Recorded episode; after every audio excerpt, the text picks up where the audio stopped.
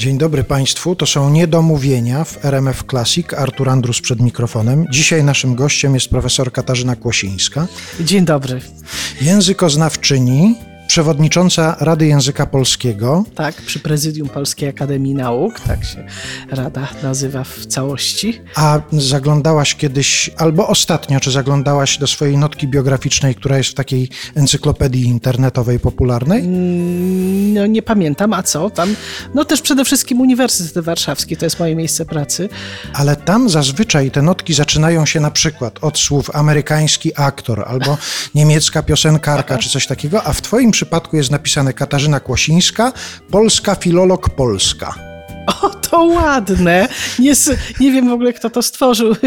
Polska filolog polska, ale to jest dobry przykład na zajęcia ze studentami. Ja od razu takie rzeczy wyłapuję. To jest tak jak polski owczarek niemiecki albo długowłosy owczarek szorstkowłosy.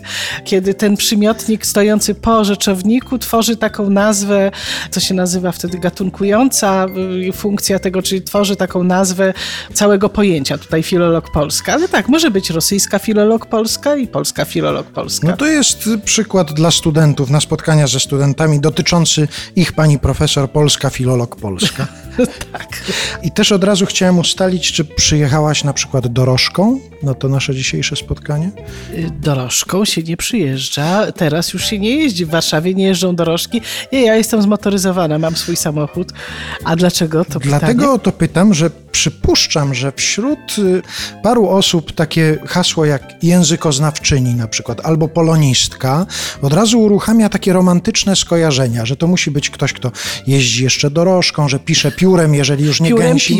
Piórem piszę, ale piszę też na komputerze oczywiście, natomiast jeżeli piszę ręcznie, to piszę piórem. Aha, dorożką. Tak się trochę potem pomyślałam, że to jest... Nie wiem, czy się nie powinnam obrazić, że to tak dorożką to się jeździło w XIX wieku. No, też w pierwszej połowie XX wieku, ale to nie. Ale proszę bardzo, jak zaczniemy od obrażania się na początku, zawsze to podnosi słuchalność. Tak, takie. Właśnie, ale nie będziemy tego ciągnąć. Tak, nie będziemy się obrażać. Dzisiaj Katarzyna Kłosińska jest naszym gościem w RMF Classic w Niedomówieniach, ale to porozmawiajmy od razu o takiej nowoczesności. Tak, a ja jeśli mogę jeszcze tutaj się wtrącić, to powiem, że jesteś jednym z nielicznych dziennikarzy, który jak ze mną rozmawia, to mówi, że naszym gościem, po czym za chwilę, a może gościnią.